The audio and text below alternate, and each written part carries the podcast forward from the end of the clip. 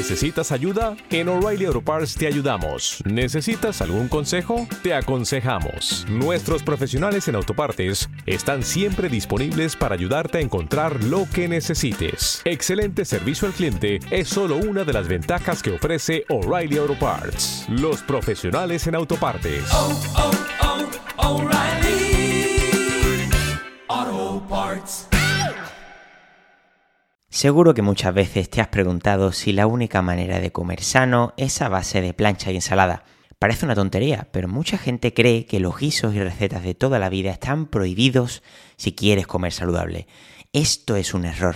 Hoy te voy a comentar tres comidas de toda la vida en versión saludable. Pero antes de comenzar, tengo un regalito para ti. Durante los primeros 15 días de diciembre de 2022, por ser seguidor del podcast en iVoox, tienes un código de descuento del 10% en mis servicios de nutrición online. Así que si estabas pensando en mejorar tu alimentación, perder grasa o ganar masa muscular, añade el siguiente código en el enlace que te dejo en la descripción. Nutrición Diciembre, todo junto. Y así comenzaremos a trabajar juntos.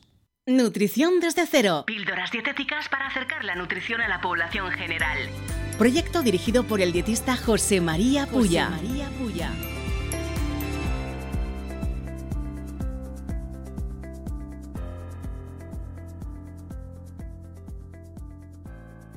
Hay una parte del público que viene a consulta y que no concibe que se puedan comer guisos caseros y apetitosos dentro de un plan dietético. Vamos a comenzar por la primera receta, que va a ser un guiso de lentejas, un potaje de lentejas de toda la vida.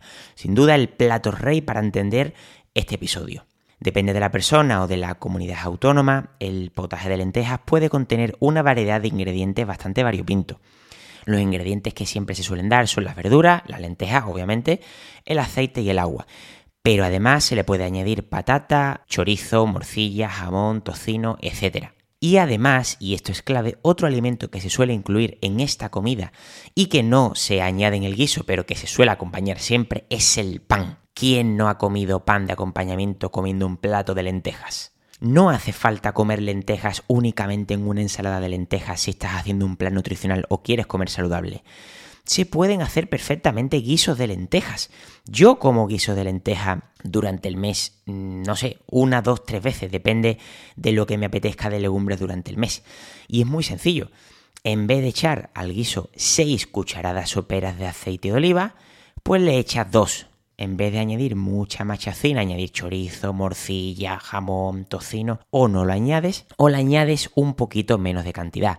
E imagínate que cocinas para cuatro personas. No es lo mismo hacer tres chorizos grandes con dos morcillas, con dos tocinos, que añadir un poquito de chorizo nada más y simplemente lo que va a hacer es que el caldo salga mucho más apetitoso, pero vas a tomar muchísimas menos calorías. O sea, se puede hacer perfectamente y de verdad, aunque ahora mismo no lo hayas probado y creas que no va a estar apetitoso, te aseguro que va a estar apetitoso. Obviamente, claro, depende del paladar. Pues si te vas a la calle te comerás un guiso con mucho más aceite y te comerás algo que esté mucho más alto en grasa. Pero de forma general no hace falta que solamente comas plancha y ensalada para comer saludable. Puedes comer sin duda alguna un buen guiso de lentejas, de garbanzo, de alubias, de lo que te dé la gana, echando un 60, un 70% menos de aceite a lo que es el guiso, echando un poquito de más verdura, echando en el caso de las lentejas más pimentón para que se parezca que tiene más chorizo. Y no se está diciendo que no se eche absolutamente nada de chorizo, ni morcilla, ni jamón, sino que en vez de echar cuatro chorizos, pues echas medio o echas uno y simplemente para acompañar un poco. No hace falta quitarle absolutamente todo, excepto casos puntuales, que sea vegano, vegetariano, etc. Pero simplemente se trata de poner un poco menos. Exactamente igual ocurre con la siguiente receta, un pisto de verduras. Una receta que puede llegar a tener muchísimas calorías. Y es que aparte de las verduras, que suelen ser berenjena, calabacín, cebolla, pimiento rojo, pimiento verde, ajo, se le puede echar una cantidad abusiva de aceite. De hecho, es lo más normal echar una cantidad muy, muy, muy grande de aceite. También se le echa azúcar para que esté dulcecito, lo que es el tomate también. Se le echa también patata, incluso patata frita, huevo frito. Se puede reducir las calorías a un 50% o a un 70% Si le quieres echar patatas en vez de fritas, que sean patatas cocidas, y te aseguro que si luego las remueves dentro del pisto quedan buenísimas, en vez de 6 cucharadas de aceite le eches dos cucharadas o le eches una cucharada y te aseguro que va a estar bueno también. Y el huevo frito, en vez de frito, pues se lo echas cocido, le pones la tapadera para que se pueda cocer bien o le pones un huevo duro y ya te quitas todo el aceite del huevo y te aseguro que te acostumbras para el día a día y si te quieres comer un pisto con todo su aceite, con todo su huevo frito y eso pues te lo comes el fin de semana en un restaurante o cuando vayas a casa de quien cocine de tu familia que te cocina un pisto de toda la vida. Pero esto es para que no dejes de comer recetas caseras y que sigas siendo totalmente sano. Como última receta, volvemos a hablar de huevos y de patatas. Unas simples patatas con huevo. Puede ser excesivamente calórico si hacemos unas patatas en una freidora, la embadurnamos de aceite. También la cebolla la metemos en la sartén, la embadurnamos, la embadurnamos también de aceite, el huevo igual. Puede ser algo muchísimo más saludable si pocheamos la cebolla con un poquito de aceite, simplemente con un poquito, luego hacemos unas patatas en la air fryer o en el horno, las hacemos al horno y da una textura muy parecida como si estuvieran fritas, luego metemos las patatas dentro de la misma sartén donde hayamos hecho la cebolla pochada y luego metemos los huevos, todo con un poquito de aceite, ¿eh? no estoy diciendo que sea cero aceite. Y luego los huevos, para que se hagan bien por arriba, se pone una tapadera a la sartén y poquito a poco se rompe un poco la yema y vas a tener una versión saludable de patatas fritas con huevo y con cebolla.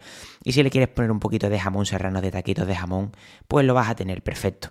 Y va a estar riquísimo. Y te vas a quitar muchísimo aceite.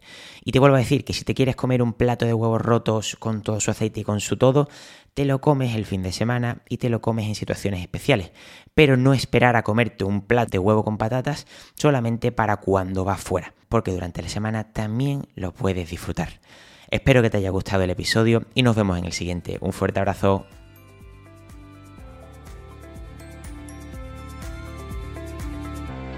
Si consideras muy básico este contenido, te recordamos que puedes ampliar tus conocimientos de nutrición en alimentología.com y en el podcast El Alimentólogo.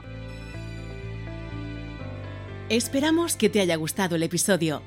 Puedes seguir el programa en iVoox, Spotify y Apple Podcasts. Un saludo y nos vemos en el próximo episodio.